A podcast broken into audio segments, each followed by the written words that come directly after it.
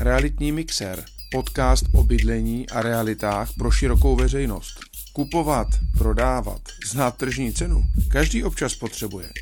To je ta správná chvíle najít si vhodnou epizodu z realitního mixéru, pohodlně se usadit do klubovky nebo si dát sluchátka do uší a začít s námi pořádně realitně mixovat. Dobrý den, vítám vás u prvního dílu podcastu Realitní mixér a za zástupce veřejnosti vítám Alici Kratochvílovou. Ahoj Alice. Krásný den, ahoj. Alice se bude ptát a odpovídat bude Jan Adámek z Jan Reality.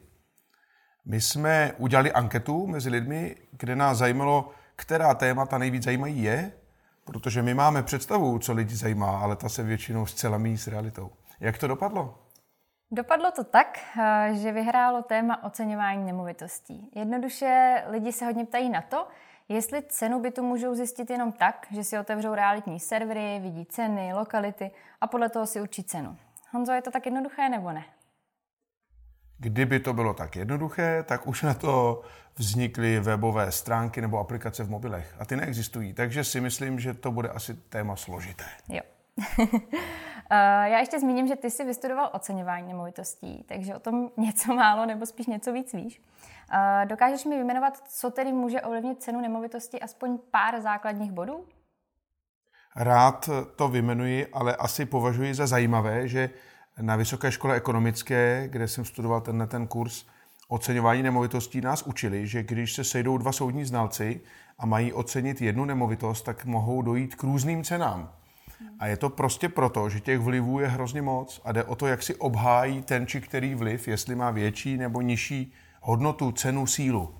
Takže opravdu to není jednoduché. Hmm.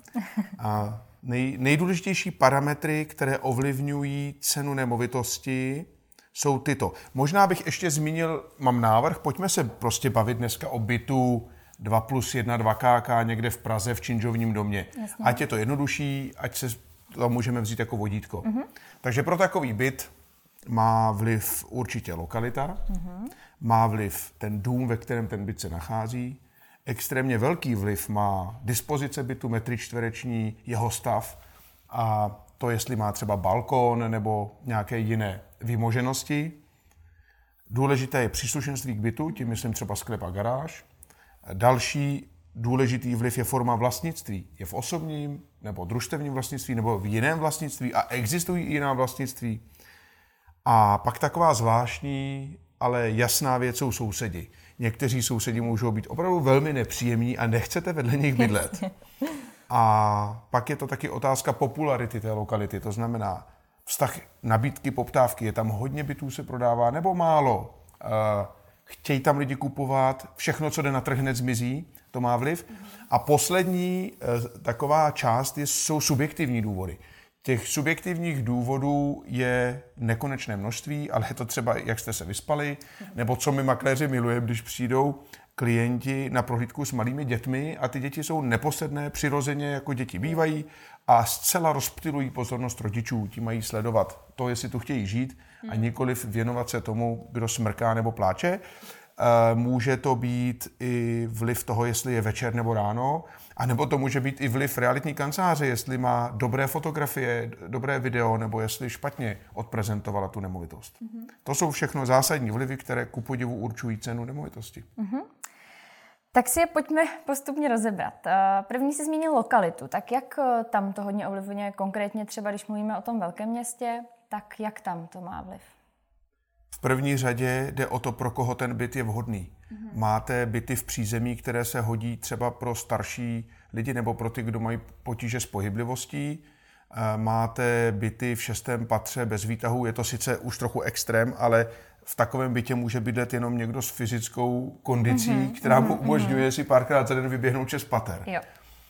Od toho je potřeba se odpíchnout, i ta lokalita s tím souvisí, protože uh, Samozřejmě každého napadne, jestli to u metra, u tramvaje, u autobusu, nebo my teď prodáváme byt v Ďáblicích, který je relativně blízko k dálnici, takže dobrá dostupnost autem a zároveň není tak blízko, aby ho ta dálnice rušila. Vidíte, kolik vlivů už jsme probrali mm, během mm, jedné věty? Mm, jo, jo. Lokalita má vliv taky na to, jestli třeba jste rodina s dětmi a potřebujete chodit na dětská hřiště do parku. Když jste seniori, potřebujete co? Lékárnu, lékaře, blízko obchod. Potřebujete mít možnost se bezproblémově dopravit i s těžším nákupem do bytu, to znamená, aby tam byl výtah, ale to nesouvisí přímo s lokalitou. Mm-hmm. Lokalita má vliv i z pohledu toho, jestli je populární nebo ne, nebo dokonce třeba v Praze jsou čtvrti, kde lidé bydlí zásadně jenom v té čtvrti. Radotínští budou bydlet jedině v Radotíně. Jo. Suhdoláci budou bydlet jedině v Suhdole a Hanspalka to je příběh sám o sobě. Hele, uh, platí pravidlo, čím starší byt, tím nižší cena? Ne, určitě to takhle neplatí a zároveň na tu otázku není jednoduchá odpověď.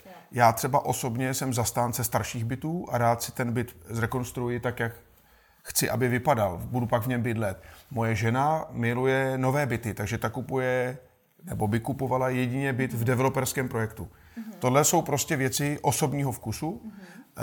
Starší byty nemají nižší hodnotu, ba bych řekl, možná mají i vyšší než novostavby často, ale oni zase můžou mít ten problém, že nemají typu balkón. Mm-hmm. My máme spoustu poptávek, že lidé by si rádi koupili na letné byt s balkónem, ale prostě letná to je zástavba konce 19. začátku 20. století a balkony se dělaly jen výjimečně. Takže na letné byty z balkony jsou jenom ty, kde se rekonstruovaly činžovní domy v poslední době. Například. Jasně. No. Hmm. Takže uh, Věk nemá vliv, kromě panelových bytů, tak paneláky už se dlouho nestaví samozřejmě, ale panelové bydlení bylo stavěno s nějakou životností 30 až 50 let a už je dávno překonaná. Vypadá to, že ještě o řadu desítek let bude překonaná ale u panelových bytů to vliv má. Tam prostě ty starší paneláky ze 70. let mají mnohem nižší hodnotu než ty novější z konce 80. let. Uh-huh. A jak souvisí velikost bytu s cenou? Velikost bytu s cenou souvisí zásadně, protože každý udělá jednoduchou matematiku, vezme cenu, vydělí to metry čtverečními a má nějaké číslo a to porovnává. Jenomže to se prostě takhle porovnávat úplně nedá. Uh-huh. Proč? Vy můžete mít 2 plus KK 40 metrů, které je malé, protože 40 metrů není moc na dva pokoje a kuchyňský kout, ale když je to v perfektních dispozicích, máte tam dost úložných prostor, je tam dost světla, tak je to mnohem kvalitnější byt než 2KK 50 metrů čtverečních, kde máte 10 metrů chodbu třeba. To znamená, opravdu věřte mi, že dispozice bytů, úložné prostory a jeho orientace mají mnohem větší vliv než metry čtvereční. Další věc je, že do metrů čtverečních si kde kdo počítá kde co. Navíc se v mezidobě změnily zákony, takže se tam teď nově u developerských projektů počítají plochy i pod příčkami, takzvaná hrubá plocha, jsou ty metry čtvereční. Dřív to byla čistá, to znamená to, co můžete užívat ode zdi ke zdi. Dneska nově je to hrubá, platí to ale jenom pro novostavby. Takže je tady mírně matoucí, eh, jaká vlastně eh, plocha to je, když Aha. to počítáte. No a pak tady ještě máte různé finesy eh, kolegů z realitního trhu. Někdo tam počítá sklep, někdo chodbu, někdo balkon, někdo společnou loďi. Takže vy musíte tyhle ty všechny věci vědět. Dát je z toho pryč, nějakým koeficientem říct, jakou mají hodnotu a pak se dostanete k té ceně skutečně za metr čtvereční podle velikosti bytu. Mm-hmm. No a na to jsem se chtěla vlastně taky zeptat, balkon, sklep, garáž, je to výhodou? Do metru by se to teda počítat nemělo, ale při ceně nemovitosti to asi vliv má, že jo? Tyhle ty věci. Zase na to není jednoduchá odpověď, teď přemýšlím, jak moc do detailu se dneska pouštět, ale v zásadě se dá říct, důležitý aspekt je věc poptávky a nabídky. Mm-hmm. Když chce někdo bydlet v lokalitě, kde balkony nejsou, tak je v pohodě s tím, že tam balkon není. Ale teď si vemte, máme covid mm. a lidé jsou hodně zavření doma. Být zavřený doma celý den, když je lockdown, je samo o sobě nepříjemné. Když jste kuřák a nemáte balkon, nebo máte malé dítě a nemůžete ho v kočárku dát spát na balkon, je to hrůza. Takže tam ten balkon má prostě mnohem větší roli. Eh, vůbec bych řekl, že dneska eh, balkony, terasy, loďie a předzahrádky jsou populárnější, než byly dřív a, a nabývají na hodnotě. V zásadě se dá říct, že když byste si počítali tržní cenu, tak vezmete cenu bytu, eh, metru čtvereční třeba 80 tisíc a balkon bude půlka 40 tisíc za metr. Když ale máte obrovskou terasu, kterou třeba typicky developři ve vyšších podlažích udělají podél celého bytu, ale ona je úzká, protože jim to tak zbylo, není využitelná úplně perfektně, že byste tam dali stůl a pozvali 20 lidí, tak pak samozřejmě nepočítáte půlkou, ale třeba třetinou. Ale záleží na tom, opravdu podle konkrétního parametru. Každopádně bych řekl, že Parkování je důležité, sklepy jsou důležité, úložných prostor není nikdy dost. Platí staré dobré pravidlo, stěhuj se vždycky do většího bytu, než si byl minulé, protože krámů přibývá. Na druhou stranu dobré sklepy dneska taky nabývají na hodnotě, protože většinou jsou sklepy malé a vlhké. Mm-hmm. A když máte velký a suchý, tak je to krása, můžete tam opravdu uskladnit i spoustu věcí, takové té častější potřeby. Co se týká parkování, tak já si myslím, že to se bude ohromně měnit, protože se velice mění doba. Mm-hmm. Mladí lidé dneska, taková ta generace Z, mm-hmm. nebo mileniálové bychom mohli říct, už nejsou fixovaní tolik na konkrétní bydlení a konkrétní auto. Jim stačí bydlet v centru, klidně můžou i v nájmu nebo ve vlastním a do budoucna budou sdílená auta mnohem e, častější, budou auta automatická bez řidičů, to znamená, e, ty se budou půjčovat, tam nebude důvod, abyste to hmm. úplně vlastnili. E, takže obecně se dá říct, že bude ubývat nároku na parkování, bude ubývat nároku stavebních úřadů na to při developerském projektu, že musíte mít x aut ke každému novému bytu, protože to nebude tolik potřeba a pro města to bude úžasné, nebudou zamořena auty, hmm. která dnes hrají příliš velký prim. Jo, jo. A celkově má vliv to, jak mám vybavenou tu nemovitost? Myslím jako teďka fakt uvnitř toho bytu. Má, samozřejmě, že má. Nová kuchyňská linka je skvělá, protože to jsou lidi většinou ochotní převzít. Uh-huh. Co se týká podlah, stěn a tak dále, samozřejmě je to vidět. Taky máte byty, které se prodávají před rekonstrukcí, nebo po rekonstrukci, nebo v zachovalém stavu, nebo nové byty. Těch zase rozdílů je mnoho. Eh, lidé si často chtějí ten byt udělat po, po svém. Na druhou stranu je spousta lidí, kteří buď nemají pozitivní vztah k technickým pracem, nebo nemají čas, nebo nemají peníze a nechtějí to řešit, takže v tom budou bydlet tak, jak to dostali, tak, tak v tom budou a uvidí, co tam je potřeba udělat. Většina bytů se dnes už prodává vymalovaná čerstvě, to už makléři vědí, že je potřeba udělat a tím pádem to malování odpadá. Každopádně zásadní při prohlídkách pak je zejména pro ženy, eh, které se přijdou na byt podívat, je čistota. A tam můžou makléři udělat hodně práce, například kuchyňskou linku, mít dokonale vycíděnou, vanu mít vycíděnou, eh, nikde nesmí být žádný vlas ani nějaká plíseň, vodní kámen, to, co se děje v každé domácnosti, je potřeba odstranit. Eh, teďka o tom mluvím, ačkoliv se bavíme o tržní ceně bytů, přesto to má vliv, ti lidé přicházejí a mají nějaké očekávání. A ten byt může být v lepším nebo horším stavu, eh, Tady třeba bych řekl, hodně může ten makléř udělat práce, když do telefonu klientům vysvětlí, v jakým jako opravdovým stavu ten byt je. Častokrát, teď jsou moderní ty technologie marketingové, a často ty fotky jsou tak krásné, až zrak přechází, ale pak se tam přijdete podívat a zjistíte, že ta realita je opravdu jiná. A někdy je to naopak, někdy je ten byt opravdu ošklivý. Takový byt byl můj první, který jsem kupoval. Hrozné fotky, vlastně jsem tam šel jenom kvůli lokalitě. Aha, lokalita. A když jsem ten byt viděl, já jsem během minuty dvou věděl, že je to on. Byl v strašném stavu. Bylo jasné, že, bude, že ho budu muset celý rekonstruovat.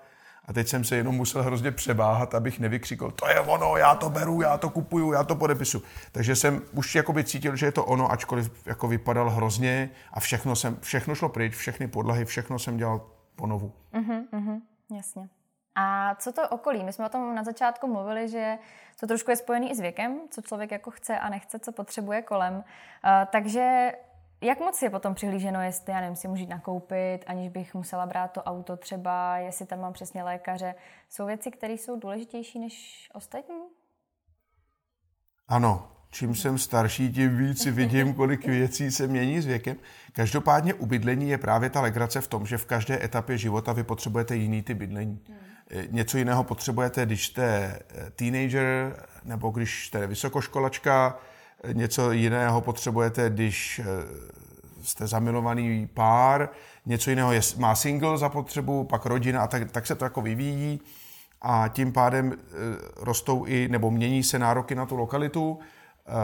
Já bych řekl, že obecně je rozhodně výhodou, když je nějaký obchod blízko Mm-hmm. Není výhodou, když ten obchod je nízký a má nahoře velkou eh, vzduchotechniku a ta hučí. Mm. A všechny ty byty okolo ruší v noci, zejména když je teplo a mají otevřené okno ruší hučící vzduchotechnika. Uznáváme to absolutní detail, mohli bychom ho přejít, ale já jenom chci demonstrovat to, že vlivů na cenu je jako nekonečně. A nemá cenu něco zakrývat, že to v tom bytě je nebo není. Když je někde železniční tráť a pořád tam jezdí vlaky, tak ne, že to o tom se snažím nemluvit. Nejbrž to řeknu jako první věc. Jezdí tady pořád vlaky. Nebojte se, zvyknete si, jestli si myslíte, že si nezvyknete, hledejte jinou tiší lokalitu. Častokrát je to tak, že klienti chtějí bydlet tam, kde bydleli doteď. Na téhle straně řeky nebo v téhle čtvrti ale častokrát je to o tom, že důležitější nakonec než ta lokalita, pokud tam teda nemáte kamarády, sousedy samozřejmě, je ta nemovitost samotná, jak se v ní cítíte, jestli splňuje ty potřeby, co vy máte, jestli cítíte, že tam se budete rozvíjet, že vám tam bude hezky, že si tam uděláte, nakoupíte svoje vybavení, budete tam žít hezký, spokojený život. Mm-hmm. Je to prostě můj domov, takže se podle toho tak rozhodu. Tak, přesně. A co dopravní dostupnost? Je preferovanější MHD, anebo spíš silnice, nějaká třeba frekventovaná? Když mluvíme třeba o té Praze, tak přesně třeba vím, že jedu na stranu Hradec nebo na stranu Karlovy Vary a chci mít na téhle straně, tak co je v tomhle důležitější? Ano, ano, Praha je plná lidí, kteří se do Prahy přistěhovali eh, v různé etapě svého života a ti rádi pak jezdí zpátky do svého rodiště. Takže podle toho jsou oblíbené jednotlivé části Prahy a výjezdy. Eh, to vliv samozřejmě nějaký má, ale ne zásadní. Je jedno, kdo, kolik lidí se přistěhovalo z Hradce Králové a z Pardubic, tak bydlejí na východě Prahy dobře. Není to tak podstatné. Podstatné je spíš, jak ta lokalita obecně je populární eh, zase lidé, kteří jsou zvyklí být na sídlišti na Černém mostě, jim tam dobře, jsou, tam je obchodů spousta, infrastruktura dobrá, restaurace jsou tam fajn, když tedy zrovna nejsou v lockdownu zavřené a funguje to dobře. Takže poptávka, nabídka je tam dobrá. Obecně platí, že MHD je ohromná výhoda, nejvíc se cení metro, a developeři se perou o to, kdo koupí pozemky v místě, kde jednou, jednoho božího dne bude metro. Mm-hmm. Takže protože metro je nejrychlejší a nejjednodušší. Jasně. Na druhou stranu mezi lidmi v Praze je nejoblíbenější tramvaj jednoznačně, jako nejjednodušší prostředek, mm-hmm. nemusíte zalejzat do díry mm-hmm. a zároveň autobus je takový, jako, že nepříjemný, připomíná víc auto a je více fixovaný na to, jestli je někde zácpa nebo ne. Tramvají dojedete kdykoliv, kamkoliv. No. Takže vliv to má, ale zase větší vliv má poptávka nabídka. Jestli fakt ty lidi v té lokalitě chtějí bydlet, mm-hmm, nebo nechtějí. Mm-hmm. Napadá mě ještě, když mluvíme o té Praze, co blízkost do centra města? Jako čím víc v centru, tím dražší byt? Dá se to takhle říct? Rozhodně. Mm. Je to dáno tím, že jsou pozemky dražší. Mm-hmm. A pozemky jsou dražší zase proto, že se na, na nich dá víc vydělat. Jasně. Vy můžete vydělávat na pronájmu bytů, nebo můžete tam mít obchod, nebo tam můžete mít kanceláře a spoustu jiných věcí. Mm. A Čím víc v centru, tím víc dražší. V Praze platí typicky, že nejdražší ulice je Pařížská na bydlení. K tomu ale nově eh, při, přistál projekt V-Tower, což je taková luxusní věž eh, na Pangráci, jo, jo. kde ceny bytů dosahují v horních patrech i výrazně vyšších cen než pařížské. Takže tohle to seláme, ale pak máte třeba Hanspoulku, eh, velice oblíbené místo, kde jsou drahé byty, nebo Eh, Praha 6 obecně, bych uh-huh, řekl. Uh-huh. A pak jsou populární destinace typu Vinohrad, kde každý mladý, každý expat chce a musí bydlet. Je tam gastronomická scéna fantastická, jsou tam trhy.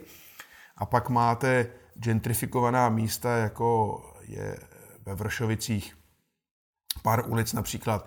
Anděl velice prokouknul a je velice populární. Tam jsou ceny mnohem vyšší než někde jinde, co by mohlo být jakoby blíž bráno k Václavskému nebo Staroměstskému náměstí v centru Prahy. Uh-huh, uh-huh.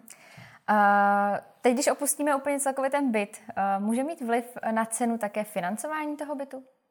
Ano, má, e, ale z jiného pohledu asi, než by se zdálo.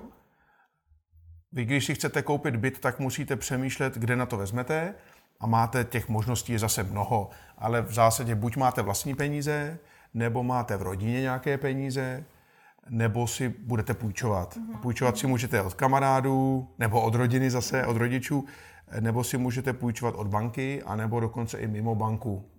A to má vliv na to, co si můžete koupit, protože družstevní byty v zásadě zatím nejsou brány jako nemovitosti z pohledu zákona. Myslím, že pro naše posluchače to není podstatný rozdíl, ale podstatné je to, že Byt v osobním vlastnictví je nemovitost, kterou pak budete vlastnit vy a můžete tím bytem ručit za to, že splatíte bance ty peníze, co jí dlužíte, nebo komukoliv jinému. Ale družstevním bytem ručit nemůžete, protože družstevní byt je, je technický pojem, který používá laická veřejnost a je to naprosto v pořádku, ale reálně družstevní byt neexistuje. Existuje to, že máte podíl v družstvu, jako byste měli podíl ve firmě a k tomu máte nájemní právo ke konkrétnímu bytu. Nemůžete o ten byt přijít, to se zase nemusíte bát, ale tím pádem, že máte jenom nájemní právo, tak tím nemůžete bance ručit. Takže když kupujete družstevní byt, tak nemůžete si vzít hypotéku, kde byste ručili tím družstevním bytem, musíte ručit něčím jiným.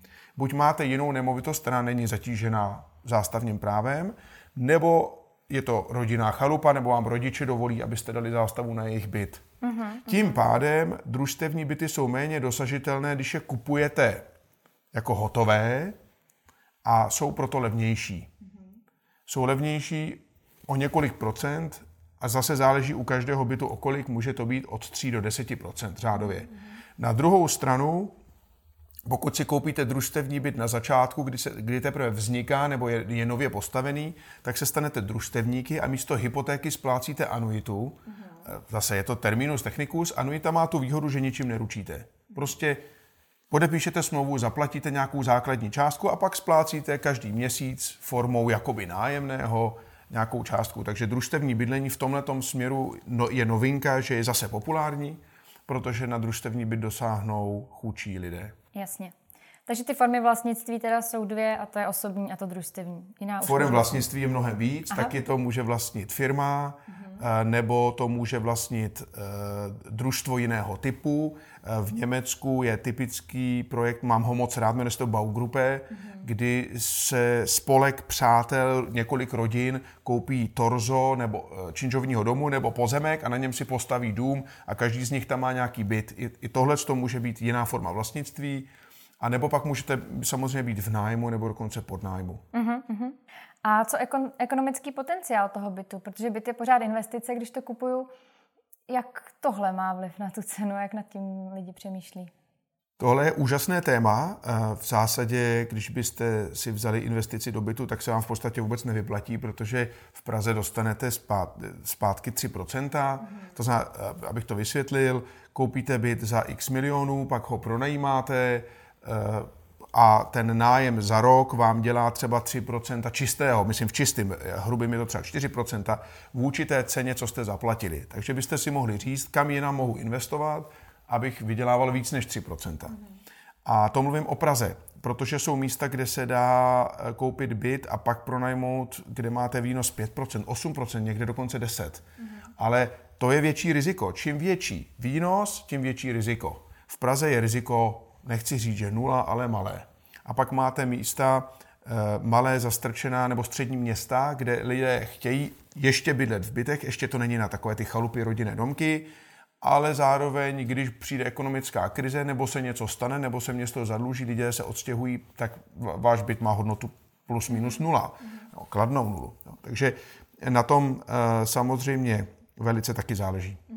Záleží hodně na tom, jestli je ta lokalita populární a jestli se tam prodává nebo ne. To si můžete zjistit sami. Podívejte se prostě na S-Reality nebo na nějaké jiné servery najděte si, kolik je tam bytů v nabídce a chvilku to pozorujte, jak často nějaký ubyde a nějaký přibyde.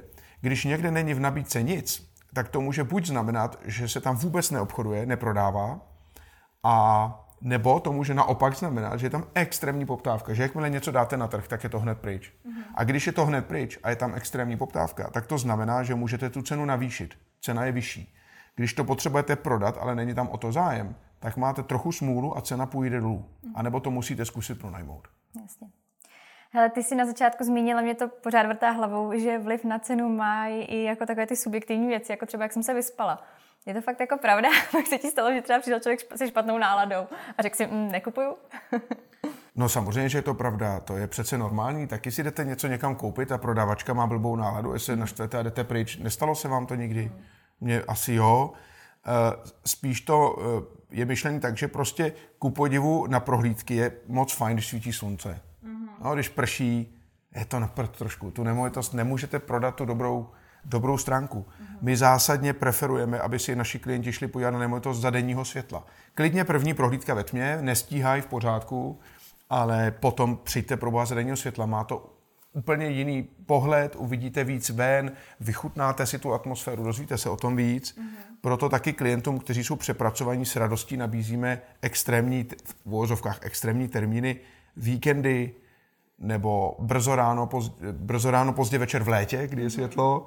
Já osobně mám prohlídky o víkendech hrozně rád, protože lidi přijdou v pohodě, vyspalí, vědějí, že nic nemusí, pak jdou někam na oběd, jsou prostě v klidu. No. Eh, samozřejmě vliv má eh, únava a přepracovanost, vliv má to, co jsem říkal na začátku, Alice, je, když tam kolem pobíhají děti, na to my jsme připraveni, my nosíme sebou hračky a takové věci.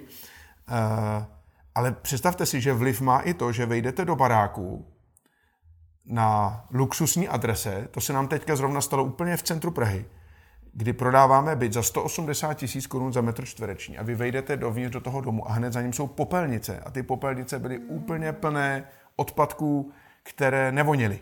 To si umíte představit já neumím prodat byt za 180 tisíc za metr, když tohle je první dojem klienta. To se prostě nedá. Takže musíte dělat uh, prohlídky v době, kdy jsou popelnice vyvezené, ale spíš chytřejší je se domluvit se zprávou domu, ať pro boha to řeší nějakým dřevěným přístřežkem. Ale stejně, stejně to platí, když jdete do toho bytu a vedle má soused nějaké pantofle staré, ojeté, nevypadají hezky, dokonce ani nemusí moc vonět. Takže mm-hmm. zdá se, že tohle jsou úplně jako uh, okrajové věci. Ne, ne, ne, pozor. Opravdu mají vliv na to, za kolik nakonec vy tu nemovitost prodáte. Mm-hmm. A samozřejmě, i jak jsem říkal už na začátku, jde o to, jak dobře tu nemovitost zpracuje makléř, když e, připravuje fotografie nebo video prezentaci. E, u běžných bytů 2KK někde, to je snadné. Ale pak máte složitější nemovitosti. Máte kuchyň, která je v chodbě bytu v té části hned za vchodovými dveřmi. Mm-hmm. Nebo máte atypické byty takové jakoby ateliéry nebo mají nějaké mezipatro. Eh, tohle jsou složitější věci a ty musíte umět popsat vizuálně i v textu toho inzerátu tak dobře, aby to způsobilo zájem těch mm-hmm. klientů, protože jinak bohužel zase cena půjde dolů. Čím déle tu nemovitost máte v nabídce, tím víc ta cena klesá. Mm-hmm. Hele, na závěr mám takovou jako otázku. Dokážeš predikovat, jak se budou vyvíjet ceny bytů do, do budoucna? Ježíši Maria, já už jsem dělal tolik predikcí a tak jako někdy jsem se trefil a někdy ne. Uh, upřímně řečeno neumím a uh, těch vlivů je zase nekonečně mnoho.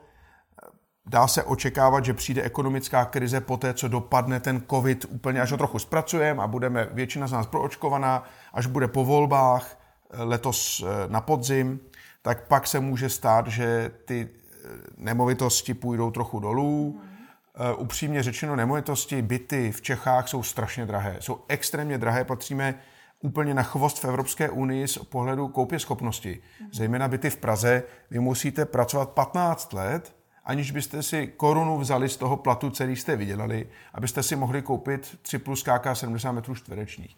A Němci pracují 6 let na to a Rakušáci 8. A jejich výplaty jsou vyšší a ceny jsou vyšší, ale ten rozdíl je ohromný. Hmm. Takže v Čechách jako jsou jenom dvě cesty. Jedna je zvýšit platy a zvýšit příjmy a druhá je snížit ceny.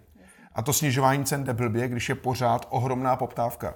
V Praze je milion 550 tisíc obyvatel, ale bytů je tu pořád málo. Chtělo by to 6 až 10 tisíc nových bytů každý rok, plus je tu spousta prázdných bytů. A to je zase jiné téma. Ale myslím si tedy osobně, že možná byty půjdou trošku dolů, určitě víc panelové byty než eh, cihlové v centru Prahy, ale úplně zásadní vliv, jako to mělo při té ekonomické krizi 2008 až 2012, to určitě mít nebude. Tak jo, Honzo, já ti strašně moc děkuji za odpovědi na otázky, které jsme od lidí nazbírali, protože tohle jsou všechny, takže děkuji moc. No počkej, všechny, všechny, ale těch témat, těch parametrů, které ovlivňují tržní cenu nemovitosti, těch je ještě hrozně moc, když jsme to vůbec neprobrali.